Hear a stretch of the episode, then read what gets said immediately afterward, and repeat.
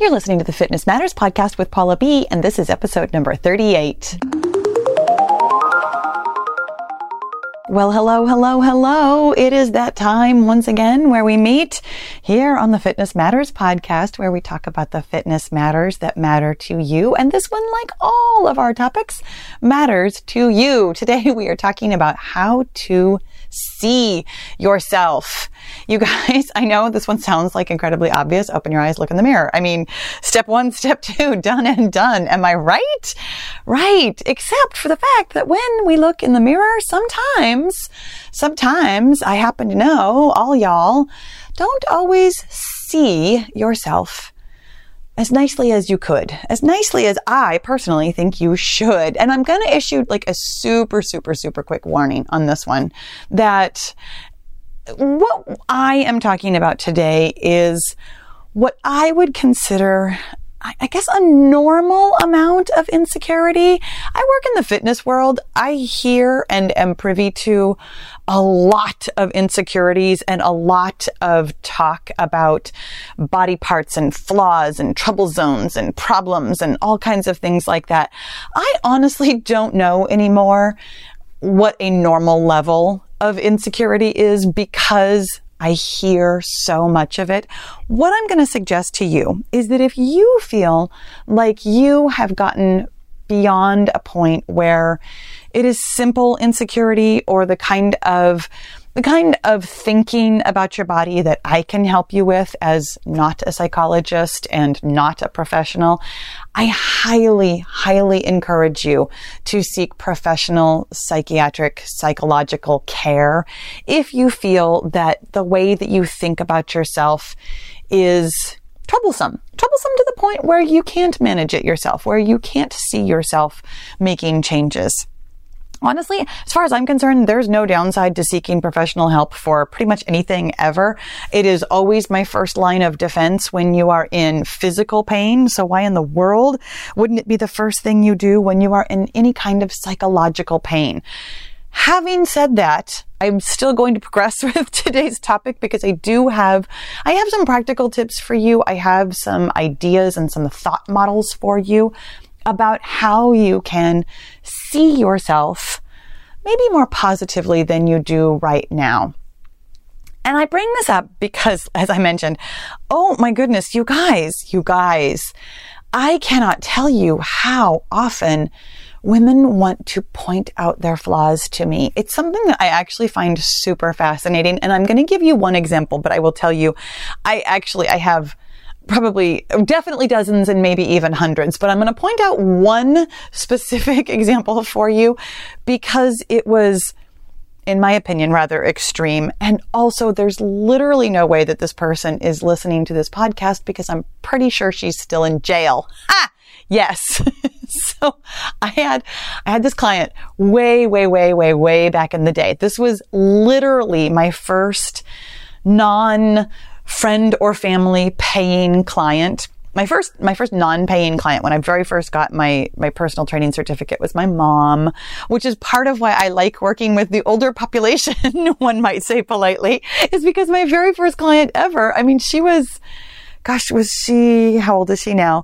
She was in her very late 60s when I first started working out with her. And so it really opened my eyes about working out with women of different ages and different fitness levels and, and all kinds of stuff. So, I mean, it was, it was very eye opening. She was a fantastic first client. She did not, however, pay me. So, so she wasn't maybe a great first client. And then I started working with my sister and I also worked with my very dear friend so my first, I mean, my first two clients were non-paying, my mom and my sister, and then, and then my friend was a paying client, and I'm pretty sure I offered her a friends and family discount. So my first actual paying non-friend or family client was this woman, and I have no idea how she found me, but I vividly remember going to her house to meet her to do like the initial consultation and to talk about you know, what she wanted, what her goals were, and all kinds of stuff like this. And bear in mind that I am a brand new personal trainer. I mean, brand new. I've been, you know, quote unquote, in business for myself, but making zero dollars. I've been in business for myself for probably about five months at this point and had really very, very, very little experience and had uh, well, almost zero experience of going to people's houses and working with them. And, and it's so funny to me now. I mean, this is kind of beside the point, but it's so funny to me now to think about how I used to talk to people about setting goals and what they wanted for themselves. And, and I didn't at the time have the language or the experience or my own thought model about not approaching your body as a problem to be solved, not approaching your fitness as something to be fixed. And so while I was having this conversation with her and she was pointing out parts of her body that she didn't like, on the one hand, it seemed very normal to me because that is how that is how I thought at the time also. That is how even, even my personal training certification sort of treated bodies as things to be fixed and molded in a way that, you know, we would be happy with them when they, when we were done. And so listening to this woman who, by the way, her entire condominium was floor to ceiling mirrors on every wall. And it was a small condominium. So at the time I was like, oh, okay. You know how you make a small space seem bigger is by having a lot of mirrors. But it was very odd. And so she's pointing out all of these flaws and she's, you know, pulling up her shirt and grabbing her stomach and standing up and showing me grabbing her, her, her rear end and grabbing her arms. And I need to let you know that this woman was a perfectly healthy weight. And while she was showing me her problem areas and her flaws and things that needed to be fixed, I kept thinking to myself, I don't know what the problem is here. Like I'm listening to her telling me this, but not, not understanding it on anything other than a, a, sort of intellectual level. Like I can hear her saying the words. I understand what she's saying, but not fully grasping like why this was problematic for her. And I've had my own issues with seeing my body a certain way. I've had plenty of, of experience, both personal and with other people, with body dysmorphia and eating disorders and disordered thinking in general. Like I, I understood what I was seeing and what I was hearing on some level, but there was also a part of me that was a brand new trainer and was thinking, I'm in business and I'd like to make some money. So I feel like I could help her. So we start, you know, we sign up the contract and set up the times when we're going to work together. And I go for our very first workout. And I have set up for her a HIIT workout that I had practiced on myself because that's what I used to do for all of my workouts was practice them on myself before I made my clients do them just to kind of see how hard they were. And I had thought that it was a pretty difficult workout. And she spent the entire workout looking at herself in the mirror and complaining that the workout wasn't hard enough and grabbing again the parts of herself that she disliked and saying, when is this fat going to go away, Paula? When will it go away? How long do I have to do this before this fat gets off of me? Needless to say, maybe not needless to say, but I'm going to say it anyways, even if it's needless or not. That was the one and only time that we worked out together. And interestingly to me now, as a business person with some really good boundaries in place. She actually fired me.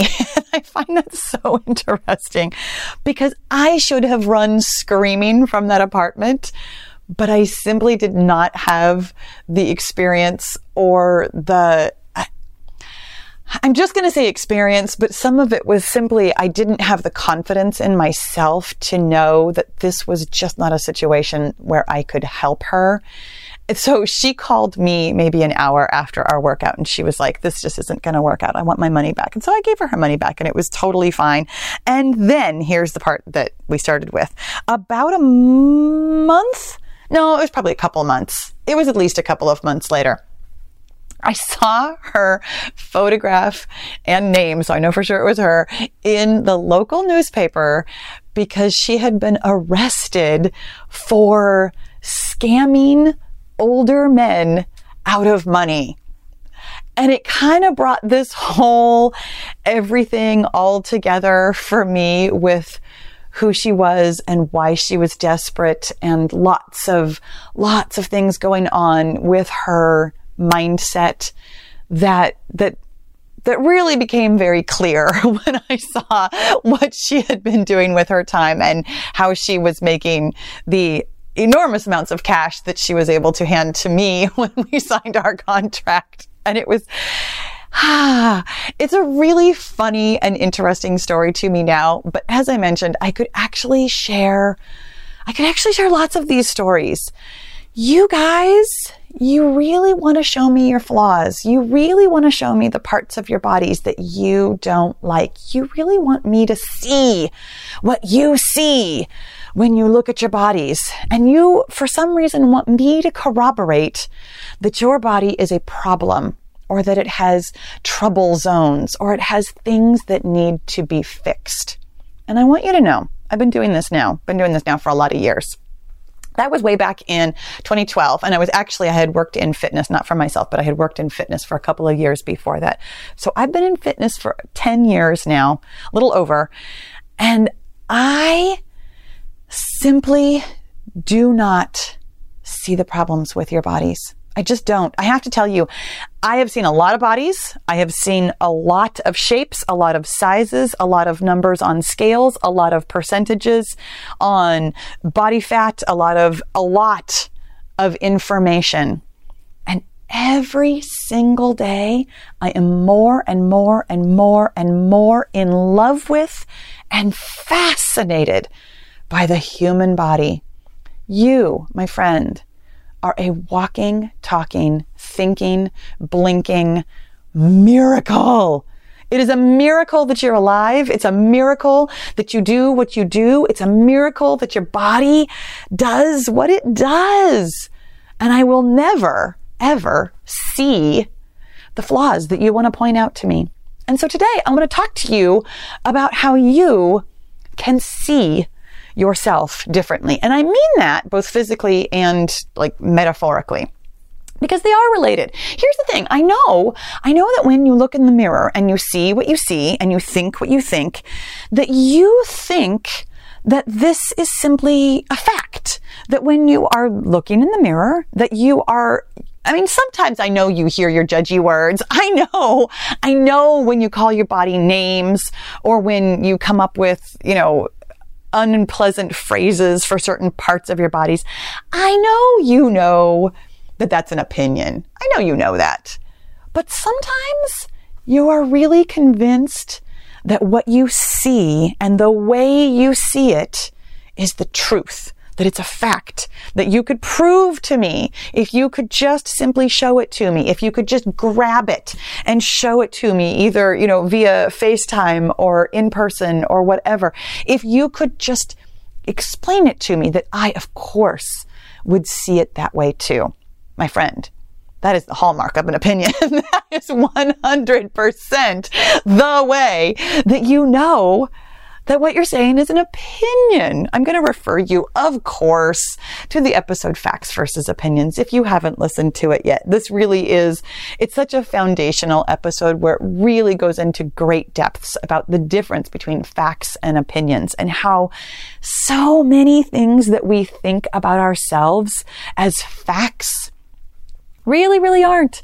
And opinions, because they're opinions, they can totally change. Other people can have different opinions about something that we have opinions about. And when we realize that everybody's opinions are different, it really opens up the door to you realizing that you can change your own opinion if you want to. I highly recommend that episode. In fact, I'm gonna, a lot of what I'm gonna say today is gonna basically reinforce a lot of what we talked about in that episode. But today we're really talking about, about the physical aspect of it, about seeing yourself differently. Because I know, I know that you think you'd like to have a better opinion of yourself. Like, I think, I think we all can somewhat agree that thinking nice things about yourself, of course that sounds lovely. Of course it does. But then, but then when you look in the mirror and you are faced with what you see, that that makes it really hard to have a good opinion of yourself, right? Wrong. Not right at all. Not right at all, my friend. What you see physically is 100% based on what you are seeing in your mind. And what you are seeing in your mind, my friend, we've already covered this, is an opinion.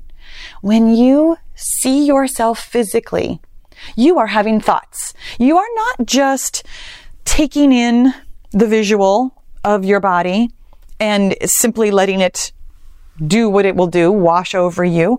Because if you did, you wouldn't actually feel anything. You wouldn't actually have any sort of an opinion. But when you take in what you are taking in, you process it and you have a thought about it. That thought is your opinion.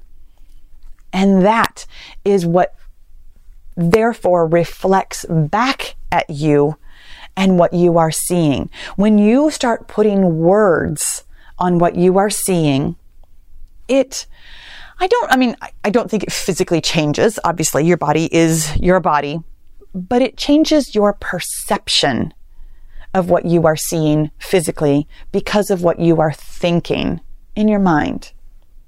And the way to change what you see is to change what you think. It's absolutely to change your opinion of what you are seeing.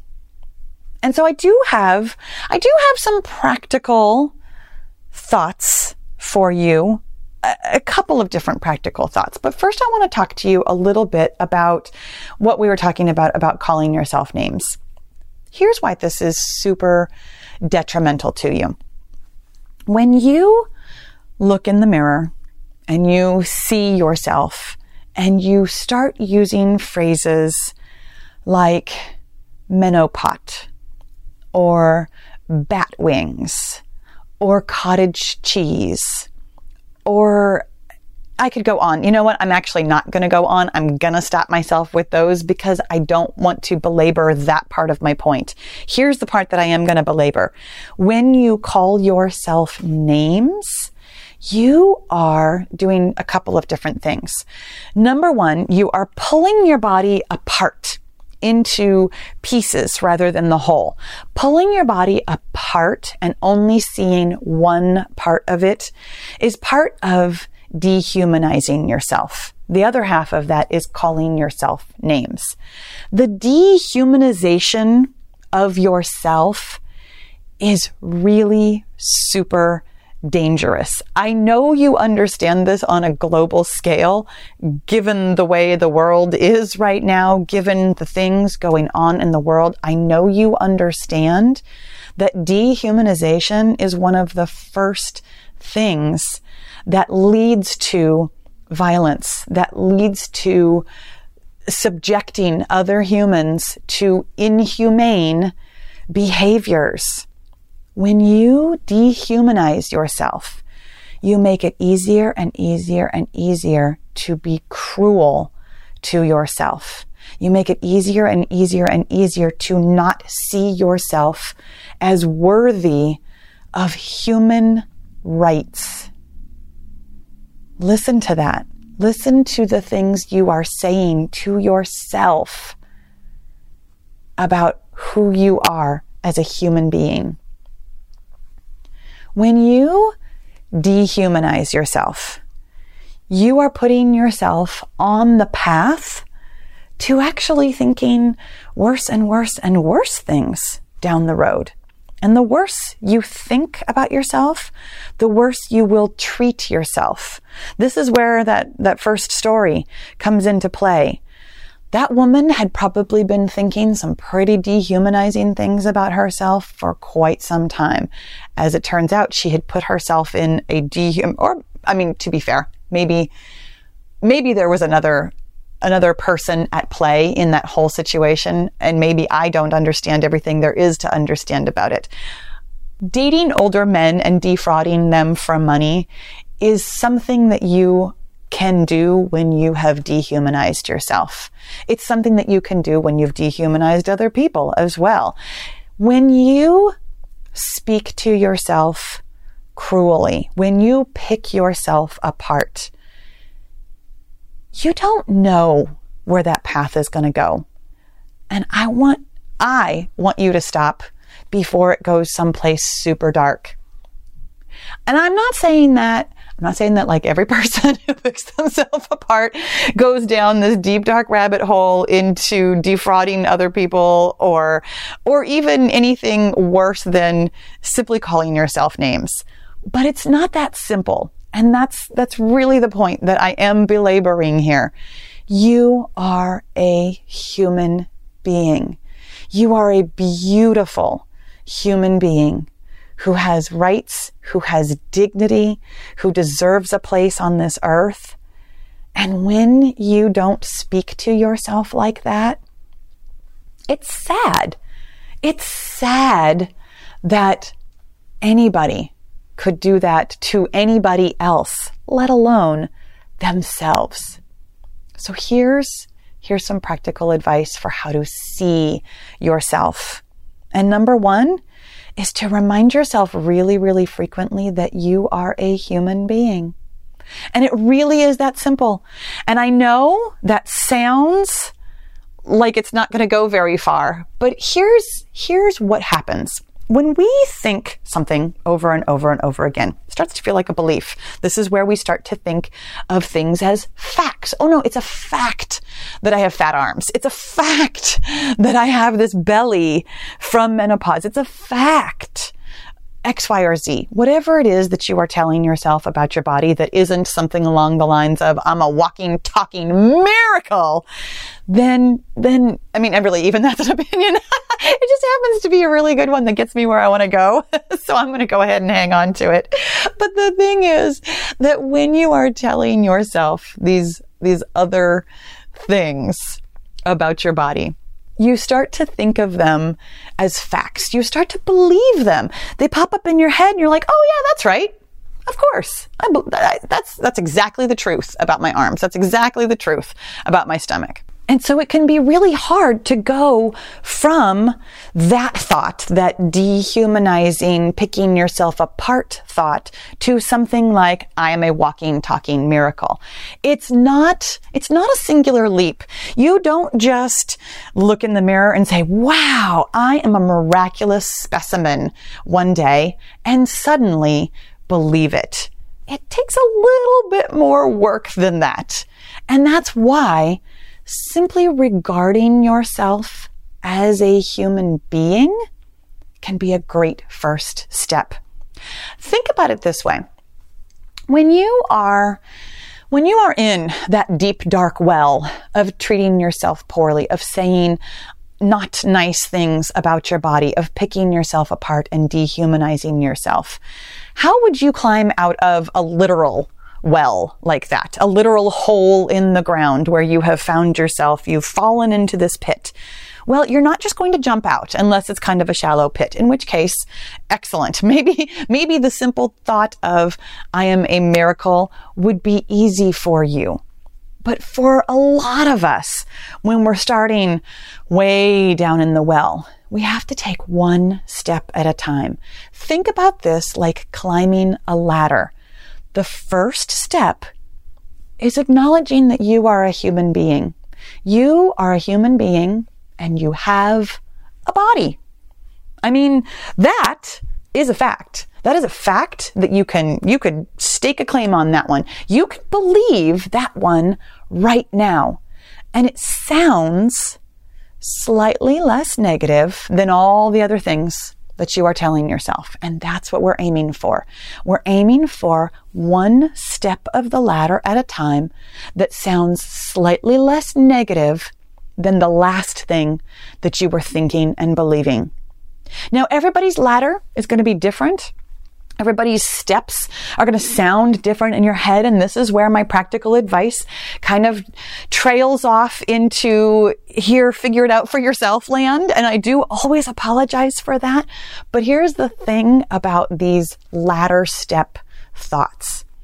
You need to be able to believe it. You need to be able to believe it so that you can practice thinking it.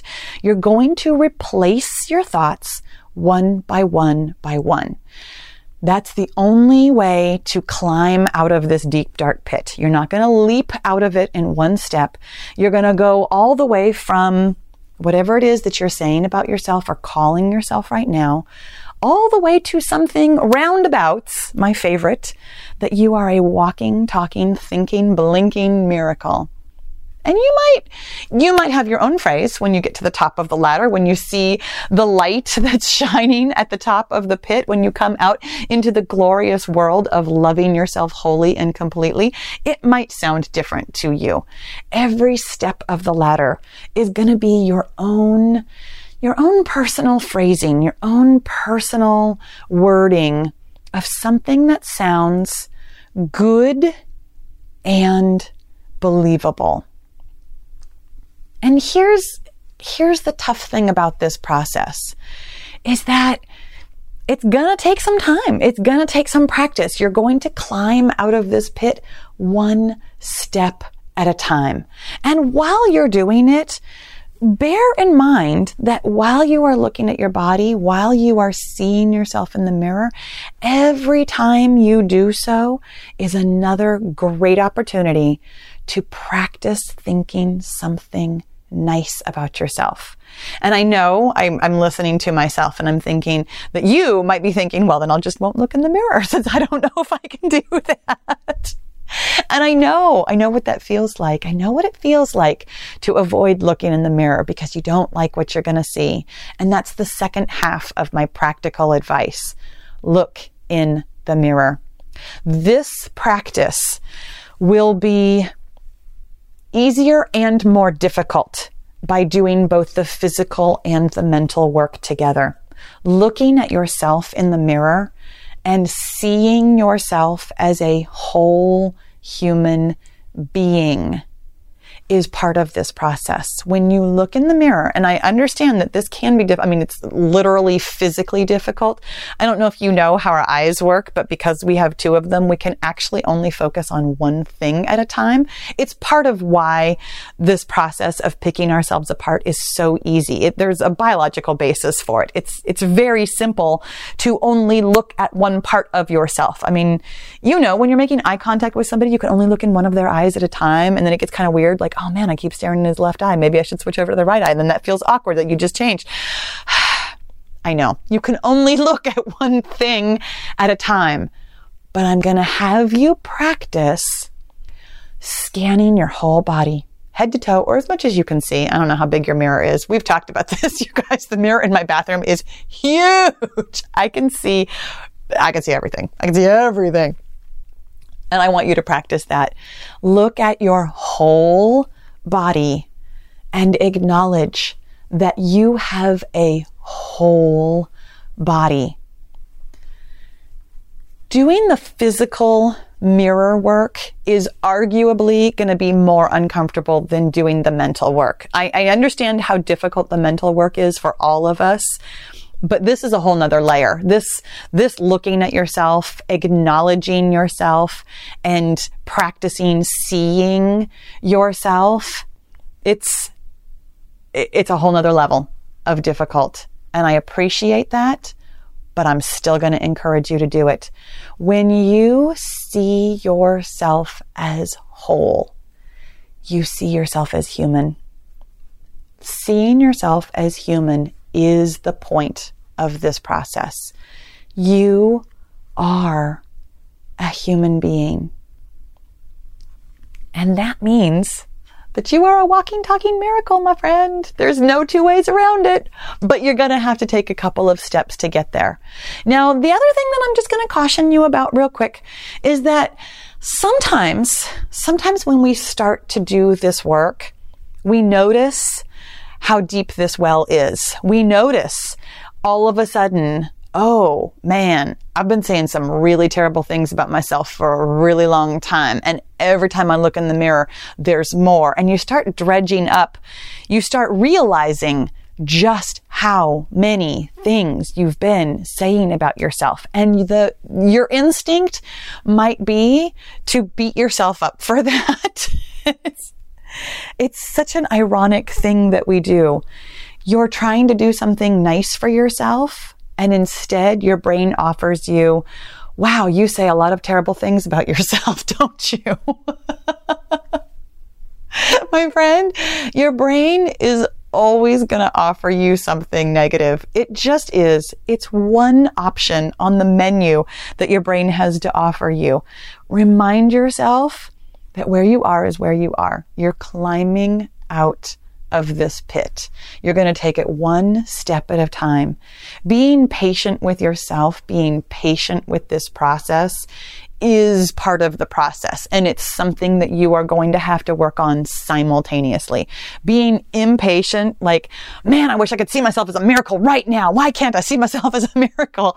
Isn't super helpful. And I know that, I know that when I said it like that, it, it was pretty clear that it wasn't a helpful thought being patient with your brain and the steps that it needs to take to get to you being a miracle, acknowledging your miraculousness. It's all part of what we're doing here. When you see yourself, really see yourself, both physically and mentally, as a human, as a worthy, deserving, beautiful, miraculous human being. You're going to be amazed at how little those flaws matter. You're going to be amazed at how different you look, even if you don't lose a pound, even if you don't exercise, even if you don't pick up a heavy thing or put it back down or do anything to change your physical appearance. What you see in the mirror and what you see in your mind will be amazing to you. My friends, I know this was a lot. We, we got, we got deep today as we do. And I always want to know. I actually, you know what? I don't want to know what your deep, dark thoughts are. Sometimes I do ask you about that. What are you thinking right now? I want to know what is the next step up your ladder? What is the next nicest thing that you are going to start saying to yourself? That's what I want to hear. I want to hear about the next step on your ladder out of the pit. Feel free to leave a comment. You guys, thank you so much for listening. I love your miraculous self, and I'll talk to you again soon.